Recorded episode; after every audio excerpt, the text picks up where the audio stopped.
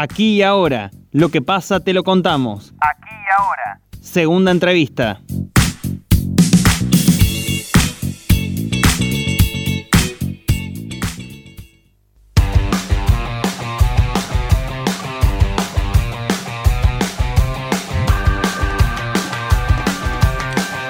Se acercan las pasos y cada espacio político expone sus propuestas y además se cruzan en muchas ocasiones con sus contendientes políticos para hablar de este contexto electoral.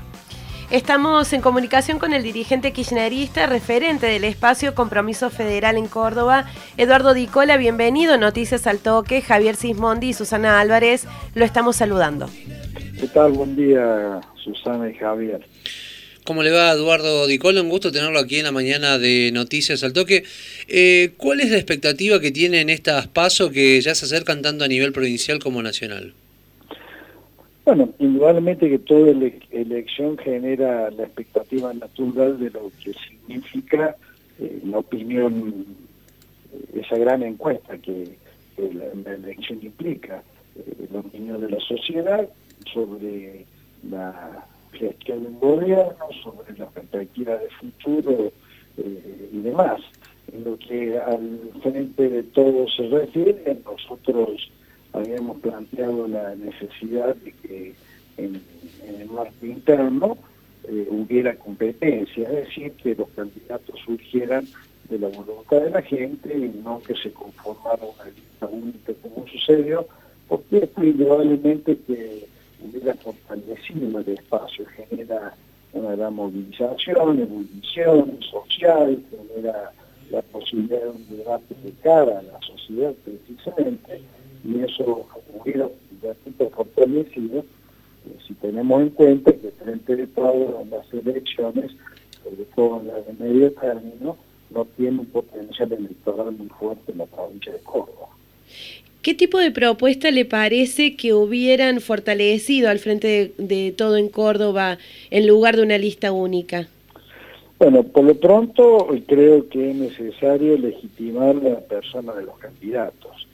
Creo que esta elección y determinación de candidatos a partir del círculo cerrado, de debates entre muy pocos, eh, lo coloca de espalda a lo que la sociedad necesita y de las aspiraciones el sector tiene. Eh, poder generar esas candidaturas de la participación social que al por sí provoca una enorme movilización que le da fortaleza ante el resultado Por otro lado, es un marco que se le permite participación a aquellos que lo acuerdan, aquellos que formando parte del propio espacio, espacio tienen una opinión distinta que si se le clausura la posibilidad de dar ese debate a la sociedad y que sea la sociedad la que en definitiva con el voto determine eh, esa legitimación, esos sectores quedan apartados y de alguna manera se desmoviliza, perdiendo potencial importante a la hora del resultado electoral. Por otro lado, creo que frente de todo el coro debe darse un debate porque tenemos que discutir de cara a la sociedad que lo que no sucede y frente de todo tiene que ser un salto cualitativo en Córdoba. Córdoba tiene un potencial enorme, tiene que jugar un rol importante a nivel nacional. Córdoba es parte de la Argentina, es imposible que a una provincia, incluida Córdoba, naturalmente pueda irle muy bien si a la nación no le va bien. Y por otro lado, la nación no puede estar divorciada de lo que Córdoba y los cordobeses en Córdoba, repito, tiene un gran, un gran potencial productivo, que hacerlo, hacerlo conjugar con una fortaleza importante, lo que implica en propuestas nacionales, realmente generaría una sinergia en beneficio de la nación y de los cordobeses. Este es un debate que debe darse porque nosotros entendemos que el gobierno Córdoba por ahí con una especulación esquina electoral, plantea divisiones, separaciones, se aísla, eh, marcando diferencias en cuestiones con el gobierno nacional que no debería marcarse. Al contrario, sumar voluntades y esfuerzos que sería en beneficio común. ¿Cómo ve usted el manejo de la pandemia en el gobierno de Córdoba? Eh, ¿Encuentra muchas diferencias con lo planteado por el gobierno nacional?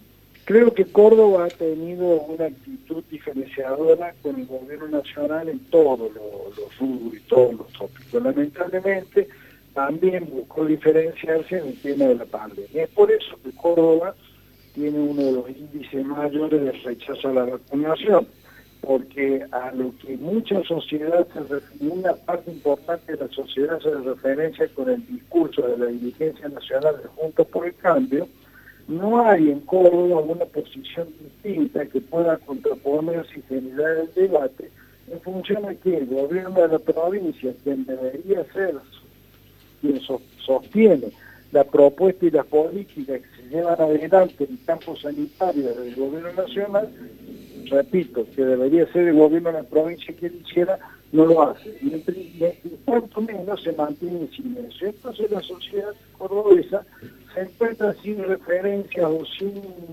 distintas ópticas, sin distintas visiones en donde hacer una valoración para sacar sus propias conclusiones.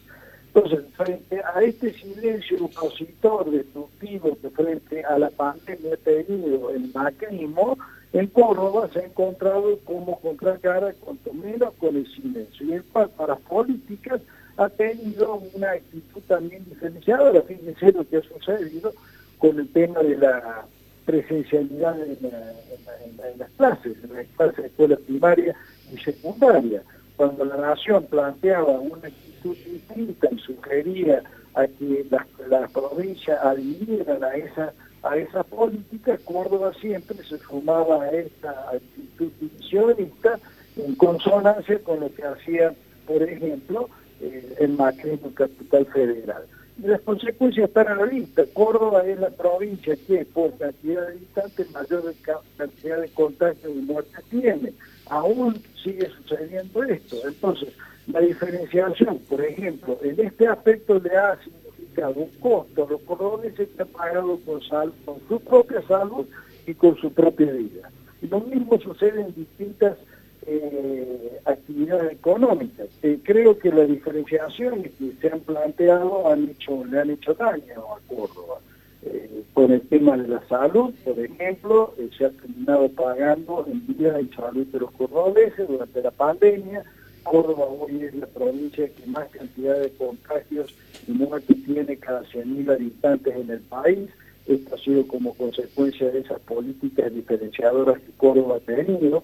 Diferenciación que en materia de salud ha impactado en la forma que lo señale y que en materia económica se niega o se oculta que, por ejemplo, eh, Córdoba eh, está teniendo eh, desde agosto, septiembre del año pasado, ingresos siempre a valores reales, ingresos muy superiores en concepto de coparticipación a los que había tenido, por ejemplo, durante el año 2019 eh, con el macrismo, etapa en la que no había pandemia. Es decir, en cuanto a la recaudación impositiva, lo que Córdoba recibe del orden nacional es muy superior a lo que se recibe hoy a lo que se recibía sin pandemia durante el macrismo. Y esto es como consecuencia de una política económica que está permitiendo, pese a la gravedad del desastre sanitario, empezar a recuperar ingresos